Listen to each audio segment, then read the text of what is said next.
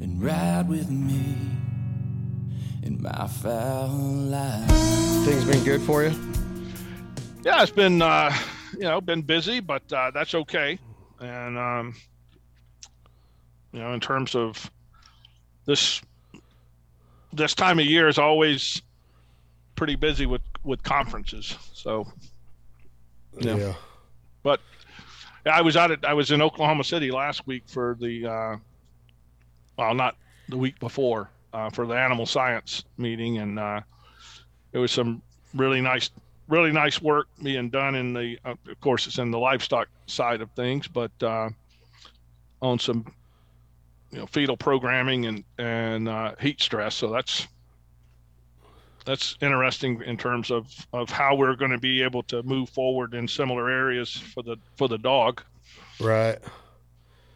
Is that uh, is is that mainly what you kind of do this in the spring and summer? Is is gain as much information through science and research as you possibly can, and then go back and apply it to the to what Eukanuba and Royal Canin is trying to achieve with their diets? Yeah, I mean, there's a few there's a few conferences, uh, Chad, that I really try to I'm going to say focus in on in terms of you know if we look at like I mean especially out of the laboratory and livestock segment, you know, from a physiology standpoint, they have a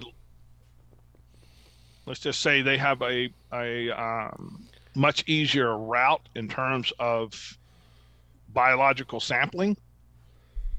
And uh, so in terms of that we try to I, I basically try to go and see you know what what information they're gaining as potential biomarkers that we can then apply to the to the dog and uh, try to advance our knowledge of what's going on with the with the dog without uh, you know i'm going to say invasively um, conducting research. So, are you, as far as you go, Russ, are you re- conducting research throughout the entire year as well with your duties? I mean, I know that you are a big part of the rollouts and, and the and the education part of these diets, and we're going to get into the new Premium Performance Puppy Pro that just rolled out. But are you constantly in research mode also? Uh, not constantly. So I, I, you know, I have a really fun, I have a really fun position with the with the company. Uh, I was in R and D for, you know, I'm going to say close to 25 years, and now I sit in the scientific affairs group. Uh, but I still connect with R and D uh, on a, you know, global fashion. Um, I'm going to say more as a consultant type, internal consultant type role uh, for the discover the discover team uh, but i am still involved with with uh, i'm going to say field studies for the north american business uh, and then with that we sort of merge i'm going to say global r&d efforts coming out of out of uh, the you know i'm going to say whether it be north america or Europe or Australia, you know, depending on what part of the world the research is being conducted at, uh, we will sort of merge their findings and then findings coming out of the, the North American field studies uh, to try to, you know, I'm going to say put as much advancements towards the sporting working dog nutrition as we can. is is when it comes to sporting dog nutrition and I always talk about this and I relate it to hunting as you hear a lot of people say things like man I wish I would have been hunting during the golden years and you know the the, the best years right like my grandpa was wearing rubber boots in negative degree temperatures, right? Like below zero Right. temperature, not below zero, but below freezing temperatures. I feel like we're in the golden years now in innovation and technology and insulation and temperature control and water control and, and, and just the gear, keeping kids and women and men in the field longer and more comfortable and drier. Right. Our guns are shooting better. Our bow and arrows are shooting better. Our ammunition is. Do you feel that we're living in the golden age of the sporting dog right now when it comes to nutrition? You know what? I'm going to say I think the golden age is coming. Um, you know, So it can I get better. I, I absolutely. Yeah. I mean, we're we are. Um, I'm going to say we're we're basically taking a, a, a shift right now Chad, where we are we are sort of in, in in between area our era where we are moving from um, more subjective evaluations of the of the, a dog's performance to a more uh, quantitative assessment of that with you know with the use of, biomarkers and um, some of the technology that allows us to really evaluate what's going on with the dog. And uh, you know I, I think in, in terms of that you're going to see continued advancements um, you know in the in the next five years uh, but then some some really major advancements in that you know five to 10 15 year period i think we're really going to to have some new technologies come to to fruition that's really going to aid in terms of the of the dog's health and performance when when you say you know the health of a dog i want to mm-hmm. you know a lot of i would i don't know about if this is going to sound premature but i think when a duck hunter's feeding their dog they have one thing in mind, right? It's kind of like he or she performed unbelievable today. They didn't get any kibble during the hunt. Some mm-hmm. hunters do, some hunters don't. They right. feed them after. We don't want them out there on a full belly, exerting right. that much energy. They, we feed them after and we look to the next hunt of waking up. That dog's ready to go at all times. It doesn't matter if they've slept for three minutes. We have no idea. They could have the worst night's sleep in their life, right. but they jump up and they're ready to please again. I don't right. know how much health role, plays in the role of a duck hunter feeding their their duck dog, their sporting dog. You know what I'm saying, Russ? It's like it's not like we're thinking like what's going on biologically inside of this animal that's going to keep him or her at their top peak performance into their 10, 11, 12, 13 years of age. You right. know, when once we get that age, we start maybe starting another dog, maybe even right. a little earlier than that. But you know what I'm saying, Mr. Russ is like I don't know how much we really think about health, quote unquote, when it comes to feeding our dog.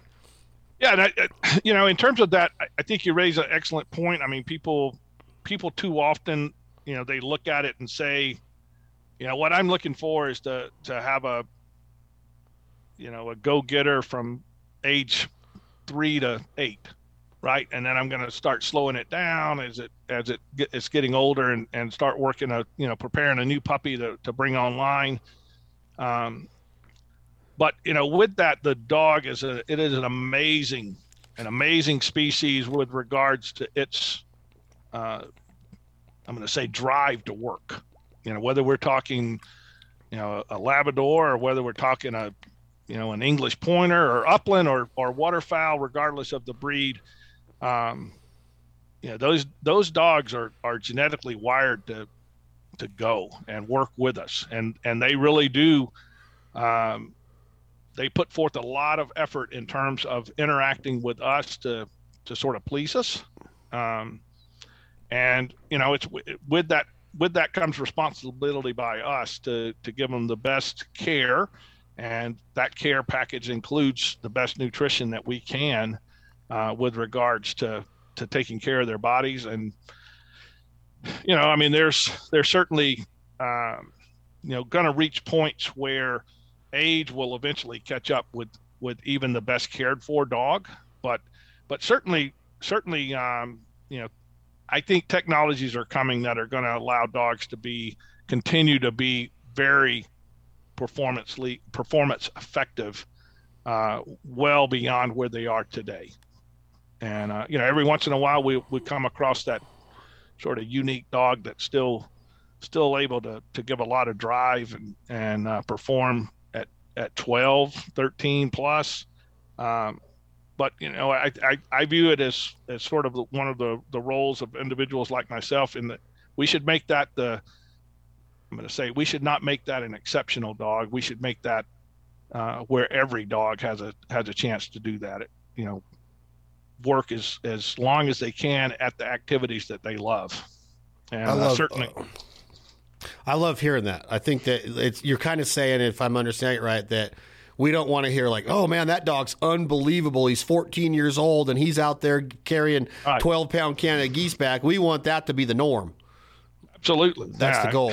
Yeah, and uh, you know, and I think we, I, I think we can get there. We're we're learning more and more about you know, I'm going to say what are the what are the critical nutrients that they need to to thrive, and um, you know we you know we have to we, we have to move from a, a, a stage where you know i'm going to say right now in terms of the the pet food segment you know people are still talking you know protein they're still talking fat they're still talking ingredients.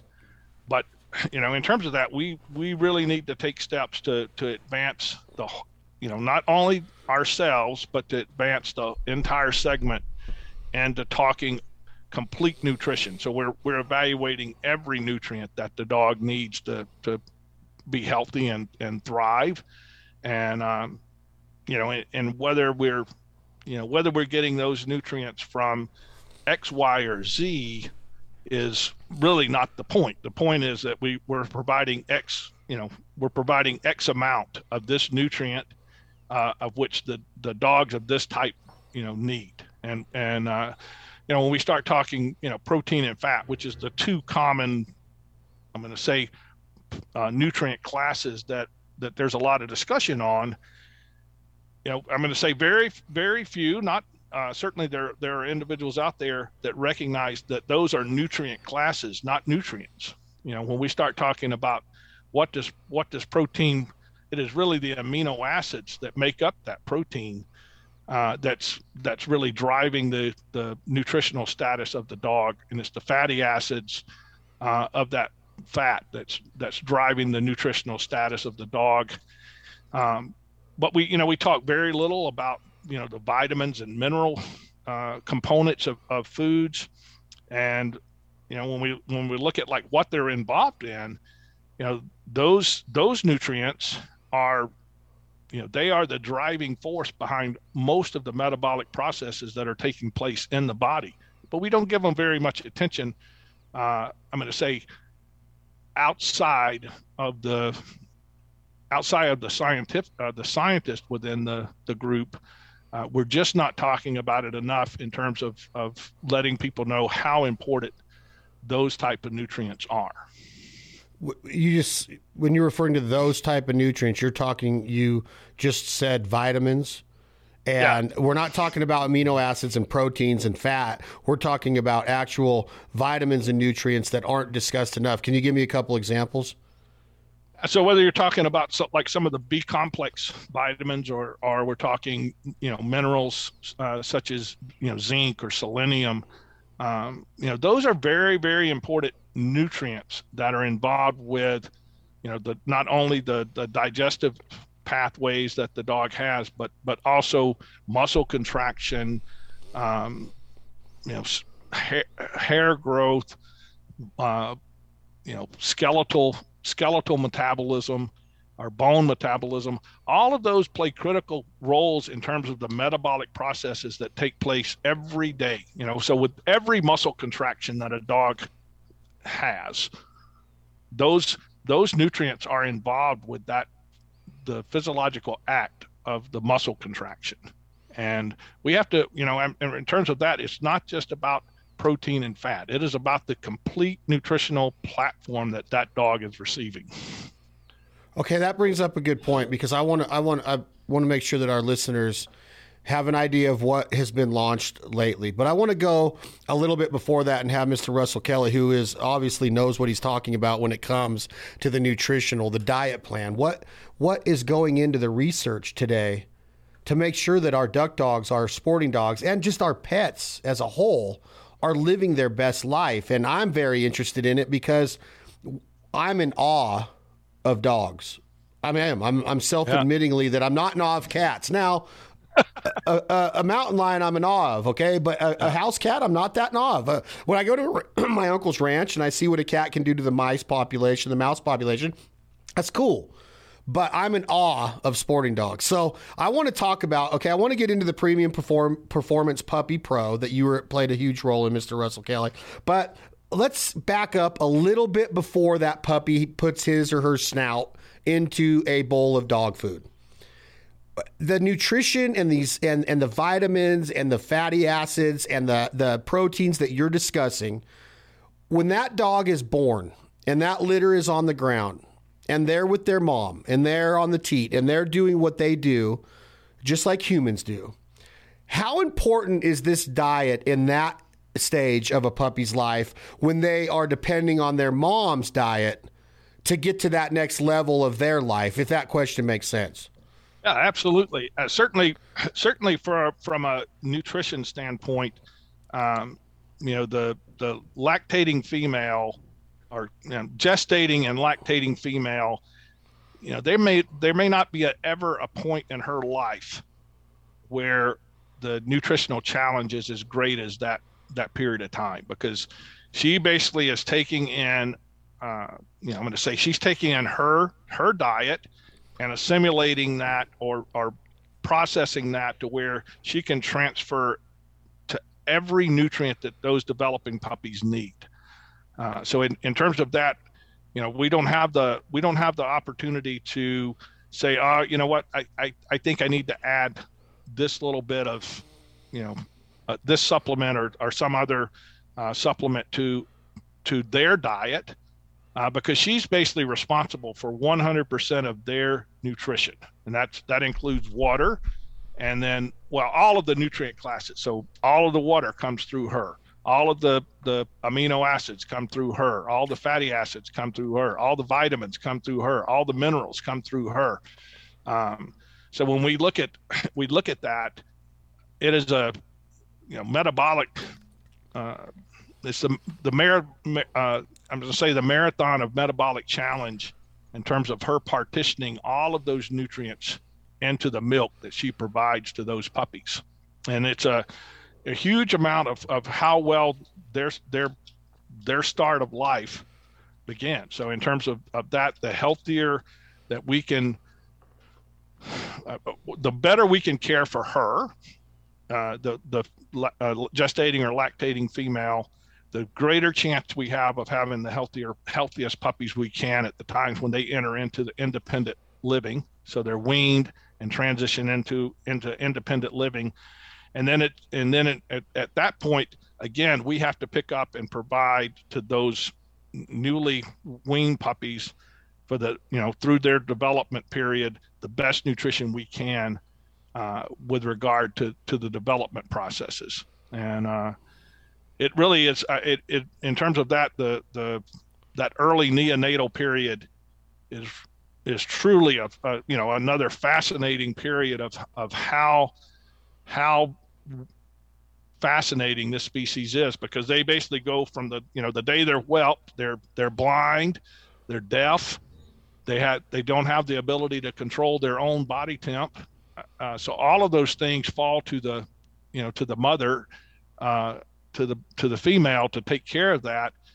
But then, you know, six weeks late, short weeks later, you know, here these these we have puppies running around, uh, getting ready to to move into independent living. That's a pretty short period of time for them to go from a very immature, you know, whelped pup to uh, to a functioning puppy in six weeks truly amazing. And then if you take the into consideration what they're doing, not too far long after that, like yeah. It, it, it literally will blow your mind if you really sit there and go, "Wow, that dog just retrieved that," and he or yeah. she has not been off of their mom for that long. It's almost like they were truly born with it. And obviously, we do understand that genetics play a huge role in breedings.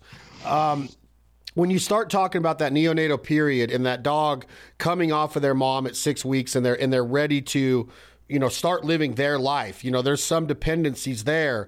What are we looking for as the owner and the handler now? Um, what are some of the specific importances at that point with this new puppy plan? What in your opinion, Mr. Russell Kelley, Eukanuba Pro, uh, this Premium Puppy Pro, what are we looking for now at that period as we move them into their own diet? What were some of the considerations of this new food that has been introduced to the market now for the puppy phase? Because I, if correct me if I'm wrong, but uh, um, pre-COVID, when I was with you in Ohio, it was stated, and again, please correct me if I'm wrong, that the performance diet was a, a, a puppy to death. Correct? Was that not stated at one time?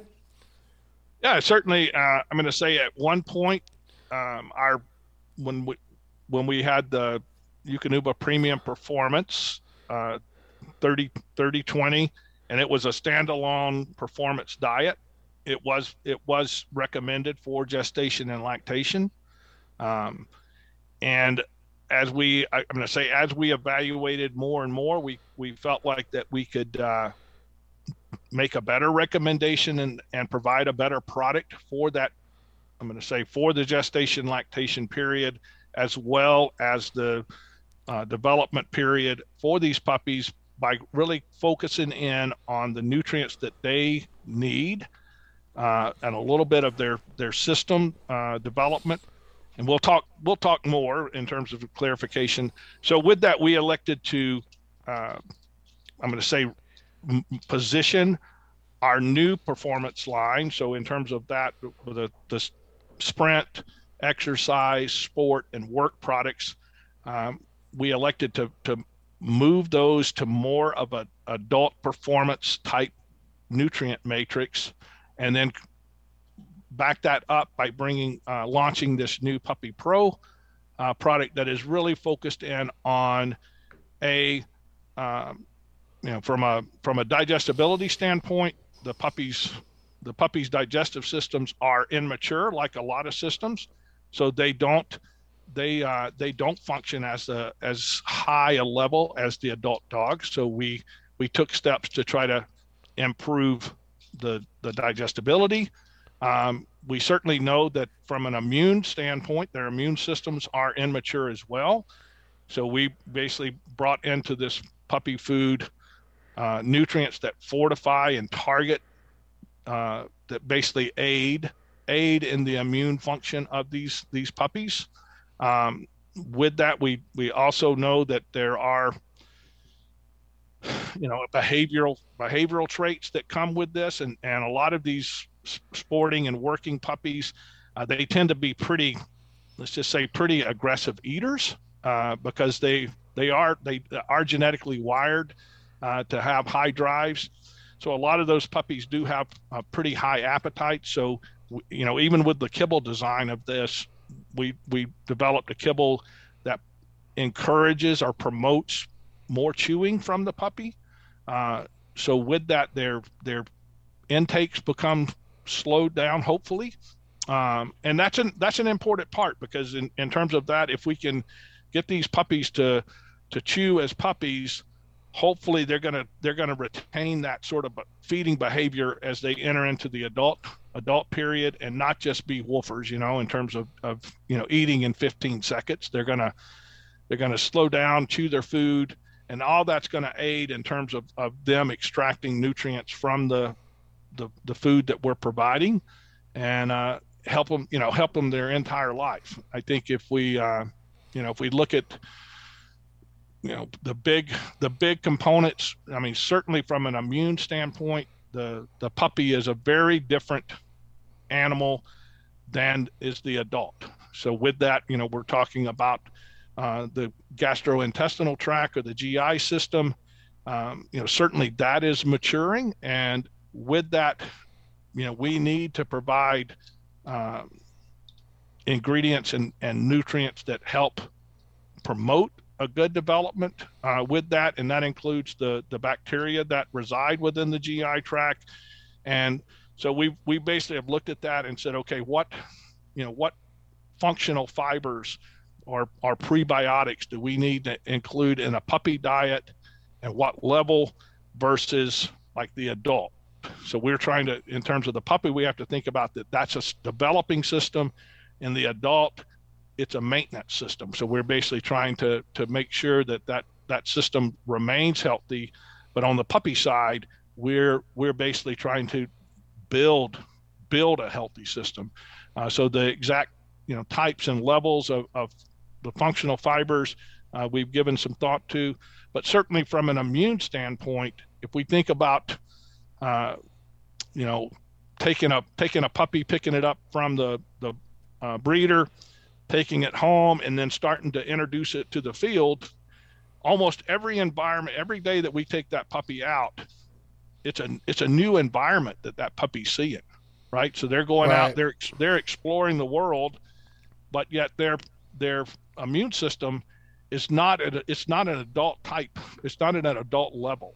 Uh, so with that, what we want to basically try to do is is provide a nutritional platform that promotes that the natural defenses of that puppy's immune system uh, to function. And that you know, when we look at like what what do we include in terms of of you know the puppy pro diet, I mean it's it's basically got targeted levels of of you know vitamin C, vitamin E, uh, the the um, carotenoids, lutein and, and beta carotene, uh, beta glucans, and taurine. These are all, you know, we have other nutrients as well, but those are, are some of the nutrients that we specifically targeted at, at certain levels to try to promote immune fun- or immune growth and development in those puppies to protect them uh, because they are they are exploring the world for the first time and every day we take them out there they come across new challenges that their body has to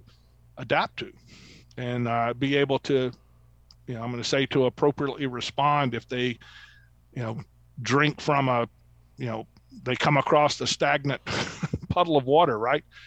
Puppies are puppies are prone to stick their stick their noses down in that and uh, maybe take a, a drink or a lap or two of that water. And you know that water probably has has things in it that their their system haven't seen before.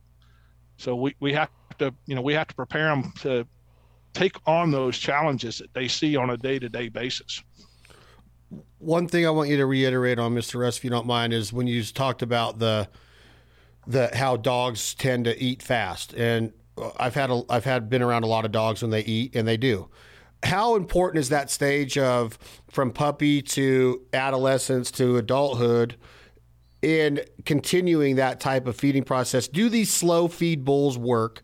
Are they recommended by somebody with your status?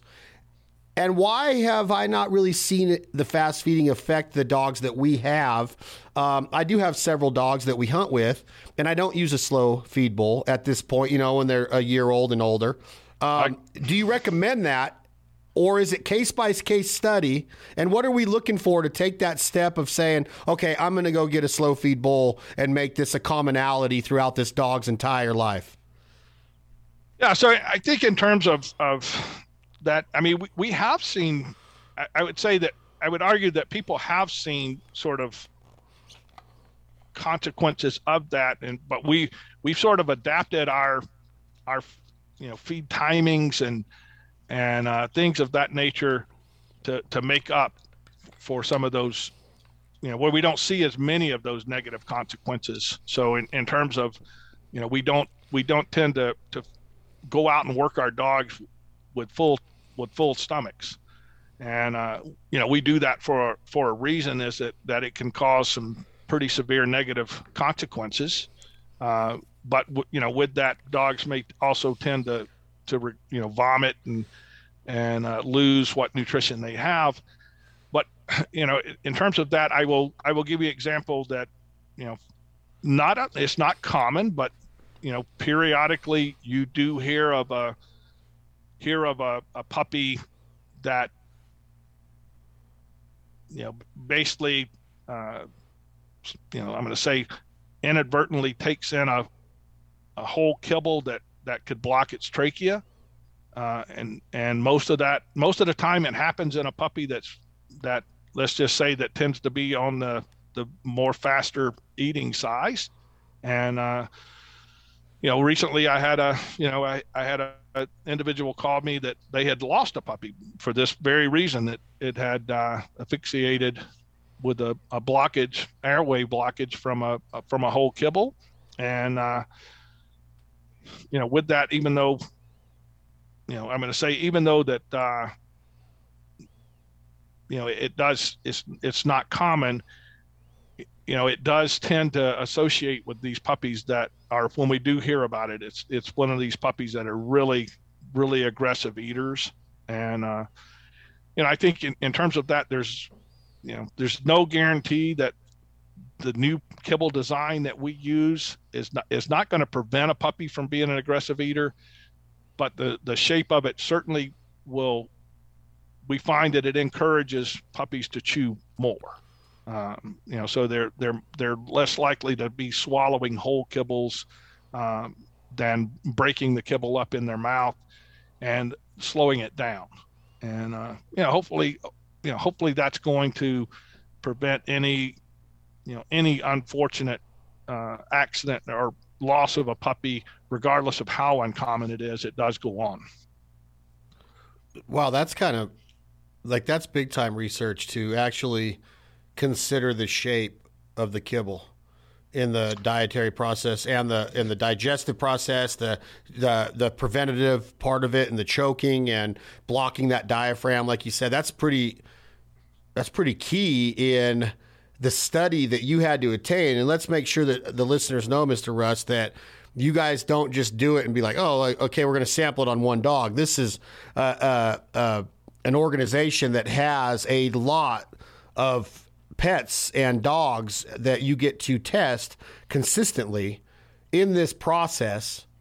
Um, and then the program of how you guys dis, you know disperse these pets to your employees and to other rightful owners and trustworthy owners is absolutely amazing. But the, the the shape of the kibble plays a role in the digestive part of this new puppy performance pro. And then please take it from there on to the next stages of life with that slow feed bowl. Is it important for a 4-year-old to con- to consider this as well I I think in terms of the yeah, I'm going to say in terms of like the the research. So I mean, we ha- we have the I'm going to say fortunate existence to to be you know part of a of, a pretty large organization in terms of like the the kibble shape that uh, we use in the Puppy Pro. That actually came out of our our Royal Canin brand uh, for the Labrador. So that was that was a uh, kibble shape that was specifically designed uh, developed for the Labrador Retriever because you know very few very few uh, dogs eat faster than a Labrador, right? they oh, are. Yeah. Uh, so, so, with that, it, it uh, that kibble shape was developed for the Labrador Retriever, and then the puppy size, of course, for the for the Labrador puppy. Um, but we looked at it, you know, from a from a sporting and working dog this rapid in this rapid eating is pretty pretty common across all of the the working and sporting dog puppies. So we elected to to to basically reapply that technology uh, into the to this product uh, specifically with that in mind, is to encourage the chewing by the by the puppies that you know I'm going to say the type of puppies that tend to to want to eat fast. Uh, so you know with that we we we do that. And then as you were talking about how does that transition in terms of of adulthood? Um, uh, you know dogs are you know they are associative learners. And uh, you know so with that you know habits that they form as puppies they tend to keep as adults. And that's you know that's the reason we start when we're we're training dogs uh, even when they're when they're young uh, we do it in a not as intense but you know, we do it in a similar manner that we expect or we we desire them to do as an adults.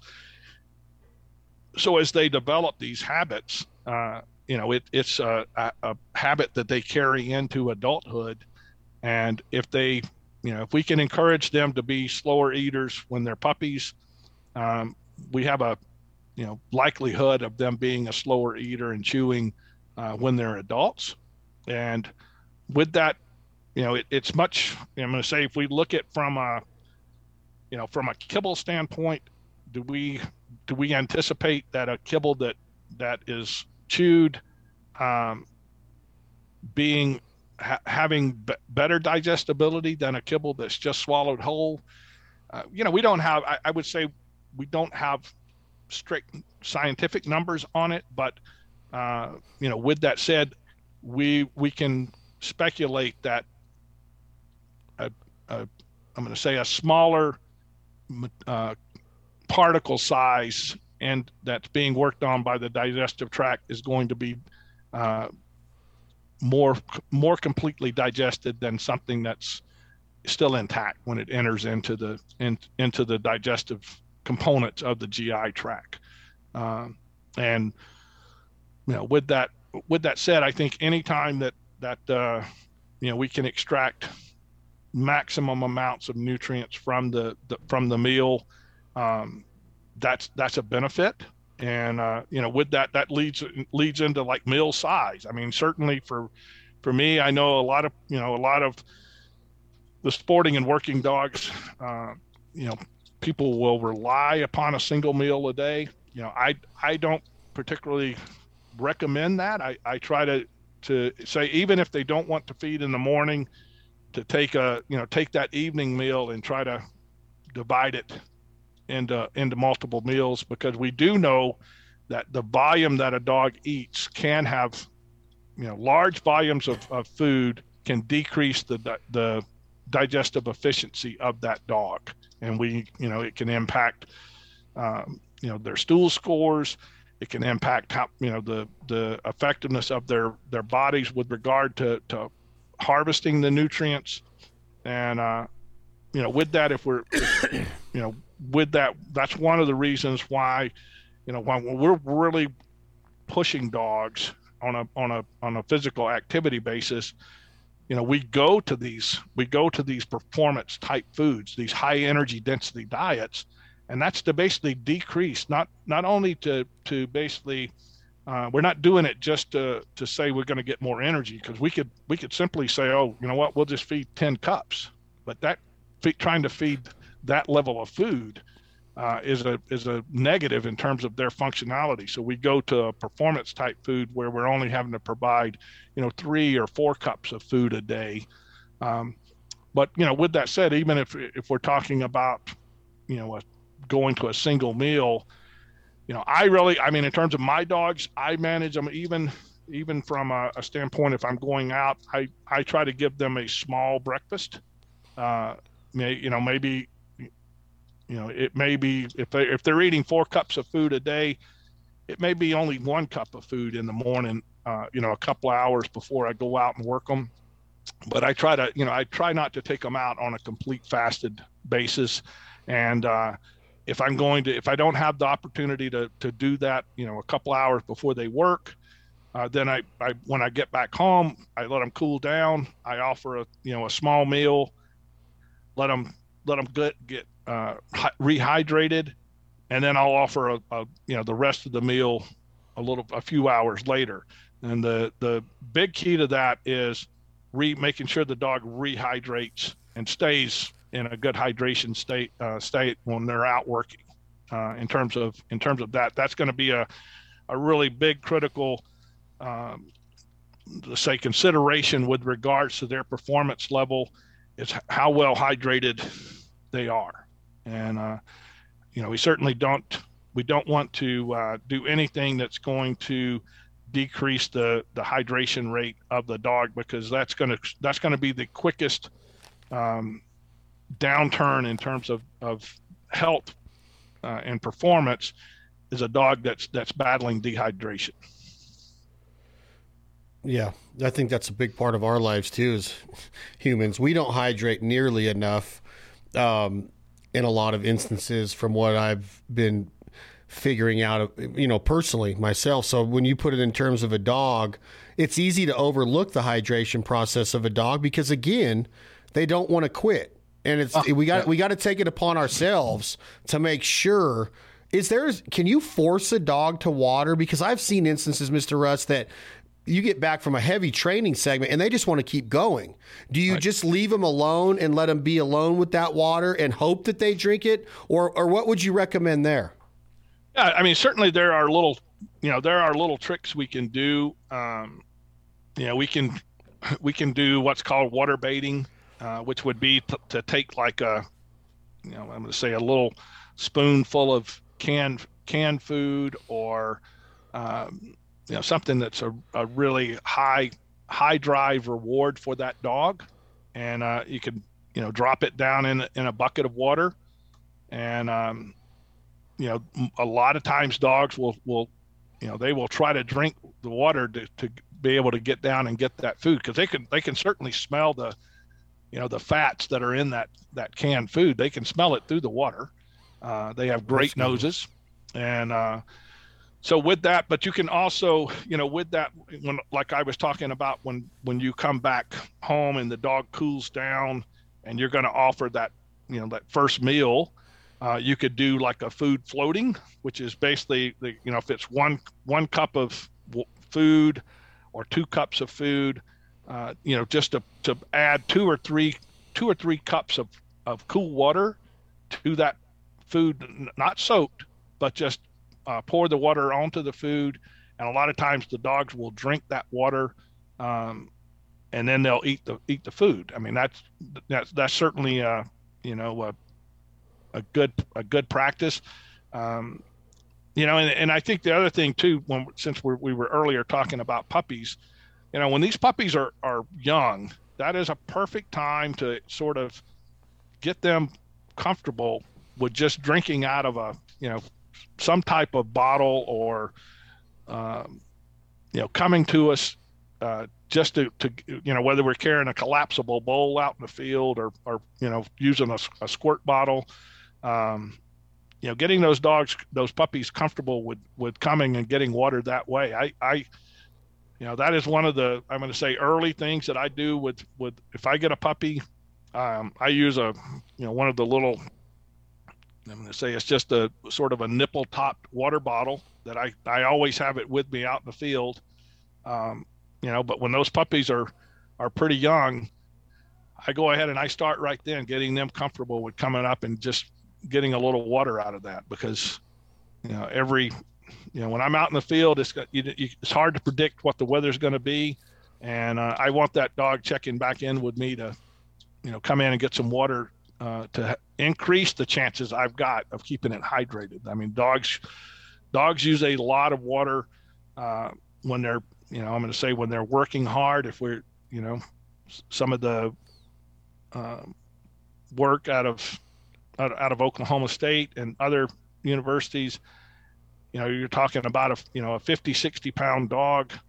Um, you know, those dogs will can lose up to like a gallon and a half of water a day if it's if it's warm and they're working hard.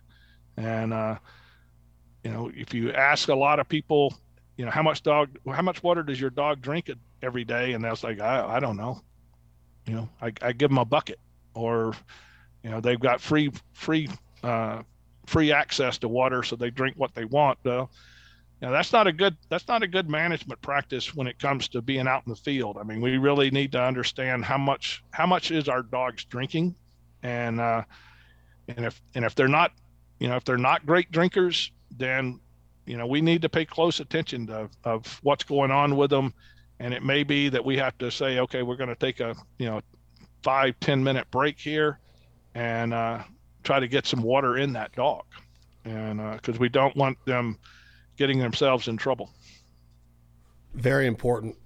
Um, during the hunt, you know, there's a lot of things that can be overlooked by any hunter with the adrenaline, the amount of work that goes into it. Um, you you get a certain window during a lot of waterfowl hunts where the birds are are coming off of their roost and they're feeding or they're transitioning. And, you know, different times of the day, that hunt could be over um, and it might have lasted two hours and we neglected that hydration part. So it's always smart to keep that in mind and have that part of your daily arsenal and your gear, you know, in your gear package and your blind bag is a, a watering bowl and, and extra water for that dog because I've seen Axel pick up 140 snow geese in one hunt and, and tongues hanging out and he wants more. You got to bring him over and give him a break and make sure you get him up on the levee and get that water in a bowl and let him lap it up. And, and, but again, it's, it's forward thinking and it's making sure that you're organized and, and making that part of your organization and time management of the hunt because we're, we're dealing with another living animal here. And I still think that a lot of it gets overlooked during certain parts of training and, and hunting um, because we're so focused on their dedication and their drive and their give. You know, they never want to quit. So just th- this information from Mr. Russell Kelley at Eukanuba Premium Performance is unbelievable. I love it. We keep all of this in mind and in intact during the entire summer, the spring, the summer, the fall, the winter. I mean, it's every part of the year we have our dogs involved with us, and it's it's key to keep them healthy. Obviously, um, with the new puppy diet, Mr. Russ, um, when do we know it's time to transition into the performance? Um, is there a certain timeline and schedule that Eukanuba is going to tell your end consumer and customer and and and food feeder? Hey, it's time to go, or is it a case by case study again, to where it might be a maturity thing with that dog? They might not be ready to come off the puppy, um, like their like maybe one of their litter mates is. And, and a lot of that, it, it is going to be an individual, you know, sort of case by case basis. I mean, certainly, certainly the the new uh, Puppy Pro diet is a it is a really it is a really nice design diet um, that is capable of carrying. I'm going to say a lot of these sporting dog puppies on into their you know like up to their second second year or beyond, uh, and it's really going to come down to appropriately matching the workload uh, to the to the puppy's diet. So there's going to be there's going to be puppies that at six months they're being they're being worked and, and trained and conditioned to a point where they may need to step up go ahead and step up to the the 30-20 sport uh, just to increase the amount of energy that they're taking in. Uh, and there may be you know times where the you know the puppy gets to be you know let's say 12 months old but it's a it's more of a weekend type setup. So with that the they the puppy pro may be a little too much nutrition for those puppies and they're starting to to you know i'm going to say show some signs of, of inappropriately gaining weight and we may need to drop those back down to the like the ex the 2616 exercise product um you know so with that it's going to be a, a case by case basis of really matching uh, matching the the energy requirement for for the puppy and and balancing out the the development process. I mean, certainly certainly on the I'm going to say on the weight gain side of it, uh, you know, there we're we're probably looking at 12 plus months. But on the on the opposite side of that, you know, I, not to say that we encourage it, but we all know that there are puppies that are that are pushed pretty early. They're they're uh, they've got the they've got the drive, and and the owner just has a little bit of a tough time being as patient as he should with that that puppy. And and by six months, they're being pushed pretty hard. And uh, you know, in in terms of that that that particular puppy may need more energy than than what's in this puppy pro and they have to they have to step up one more layer um, you know my preference would be that they they be patient with the puppy and allow it to uh, properly mature and and develop, and uh, you know not not to push it that hard until uh, until they're mature. But that doesn't that doesn't always occur. All right, we're going into the Eukanuba hot seat with Mr. Russell Kelley. He doesn't have any idea what I'm getting ready to ask, but I'm going to put him on the spot. He can kind of give me the shutdown or thumbs down if he doesn't want to answer. What is the most? What is your favorite, or tell me just right now, what is the most high performance, most impressive breed of dog there is? Oh man, that is a tough one. That is a certainly they they're all unique in terms of uh, in terms of their uh, ability. I, you know, in, in, terms of myself, I, I will say that uh, my my all-time favorite favorite dog that I've owned. Uh, I, I, guess the top two of that are were both Labrador Retrievers. I loved the, you know, I love the heart of the of them. I love the the interaction that they give. Um, in terms of of absolute work,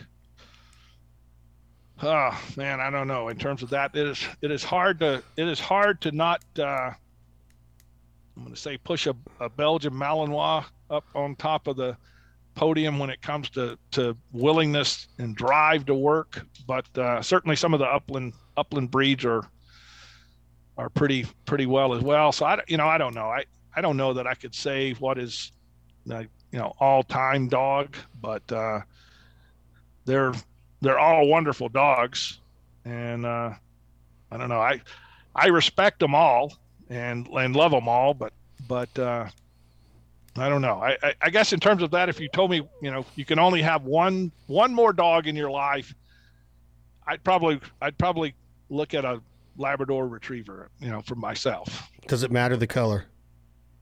Well, it it, it does for me. Uh, are you, know, going? I, are you going chocolate, Mister Russell? I probably would. I probably wouldn't. Uh, you know, it probably. I probably would. Uh, you know, if I if I like again, if I could only have one, I'd probably want black. But uh, I've had some awful. I've had some awful good yellow ones too. Uh, Second question on the hot seat right here by Eukanuba Premium Performance. Duck hunt, lot of retrieves. I forgot the kibble.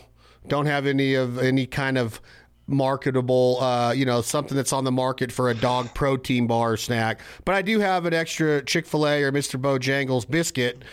Do you do it or do you not do it? And you just stay patient and do a little kibble like you talked about a little while ago in this conversation, you know, with a couple, maybe a little bit of food after and let them cool off a little bit. Do we feed our dogs human snacks in the blind? Is it okay once in a while? Or do we shy away from that 100%?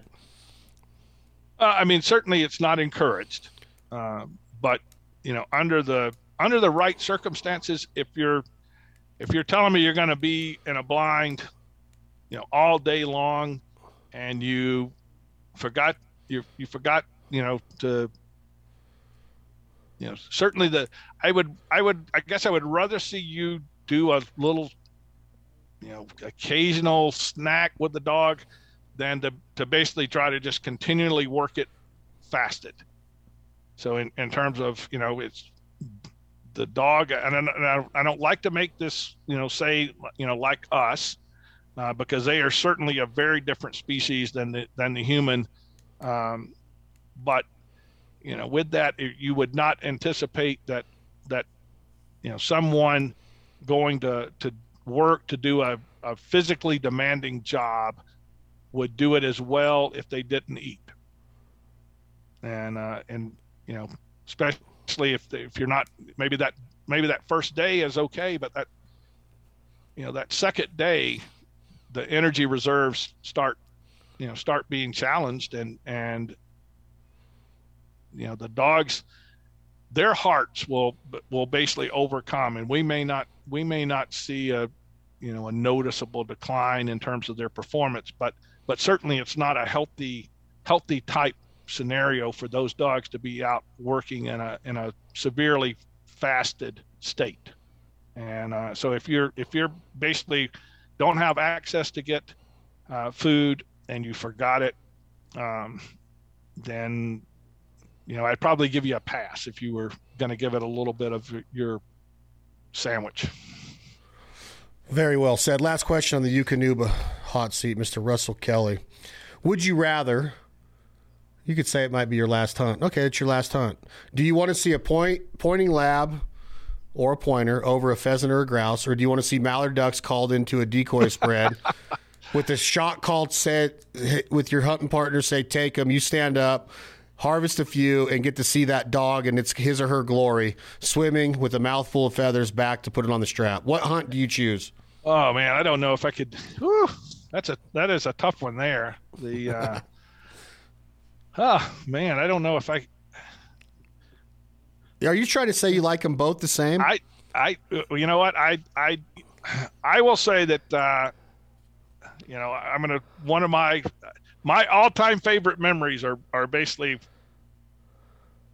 I'm going to say bobwhite hunting. I love, I love to see a pointing dog over a covey rise, uh, but you know what? I love to see, I love to see a, a good waterfowl dog work as well. And uh, you know, certainly from I don't know that I could pick that. I, you know, maybe it, maybe it would come down to who have I got to go with, who am I going to spend the day with, uh, way with answer. In, in, in, terms of, of that, because uh, you know they're both they're both great activities, and and uh, you know when we when we talk about those dogs, you know they're working in a, a little different manner in terms of of that, but but certainly the the the uh, enthusiasm that they move into those activities is is really a, impressive. It is it is just one of the, it's inspiring to watch a good dog work. And uh, we're ending the conversation on that. That was well said. Inspiring. that is That is really what it is. I mean, to, to know what they put into a hunt and know that they're always there to please. It's it's it's truly an amazing. Like we started this conversation, they have me in awe and my jaw on yeah. the ground so much. Yeah. I mean, I've seen pointers in the rim rocks of Nevada and Idaho on a on a on a chukar covey rise, and you're just like the amount of time we put in today and the hills that we climbed, and they're still just gung ho. And then the labs to wake up and do what we do in boats and cold water. And obviously, I want to get into another conversation in the near future, Mr. Russell Kelley, Eukanuba Premium Performance, about temperature control and body temperature and how we need to pay attention to this during this time of the year when it's 100 degrees out. And then we move into the fall to where it transitions a little bit. I want to talk about cold water and that first jump into it and how do we get our dogs ready for that? Because there is a such thing as what we call drop tail and other things that can happen to a dog, pulled muscles, aches, and pains if we don't prepare him or her right for that first swim of the year. Um, and then I want to get into once they're back in the blind, what controls we can have um, and and manage that process of body temperature uh, in between goes. And when is it time to call it quits? When the ducks are flying so good, when is it time to call it quits for that dog's health? And for the you know for for his longevity, her longevity of being by your side for more and more hunts. We're going to have lots more to come with Russell Kelley, Eukanuba Premium Performance. Thank you for being here, my man. Thank you for the unbelievable product that you produce on a daily basis with you and your team. I know that you give a lot of credit to your team, but you too, sir, deserve a lot of credit. You guys are doing a great job for the sporting dog and hunting community. Thank you very much, Mr. Russell Kelley. Yeah, it's been a great, great chatting with you. So, yes, sir. We'll do it again soon, please. All right. That is Eukanuba Duck Dogs podcast, part of the Fowl Life podcast series. Thank you all for being here. Brand new episodes. You can see right now this week on the Outdoor Channel, Benelli's The Fowl Life. We have Eukanuba dog tips with Mossy Pond's own Brad Arrington, who is part of Team Eukanuba. We're going over handling, hand signals, whistle stops, and how to make it easier for that dog for vision and for his audio, her audio during that hunt. We got to make it as easy as possible because they are doing the work once that shot is called and the birds are down. Crippled dead birds. We go over it all this week on Benelli's The Fowl Life with Brad Arrington, another teammate of Team Eukanuba on Benelli's The Fowl Life Season 14. Thank you all for being here. Thank you for the subscriptions and the downloads. We'll see you soon in another episode of the Fowl Life Podcast, Eukanuba Duck Dog Series. This song is called My Fowl Life. It's by the band 2 AM Logic.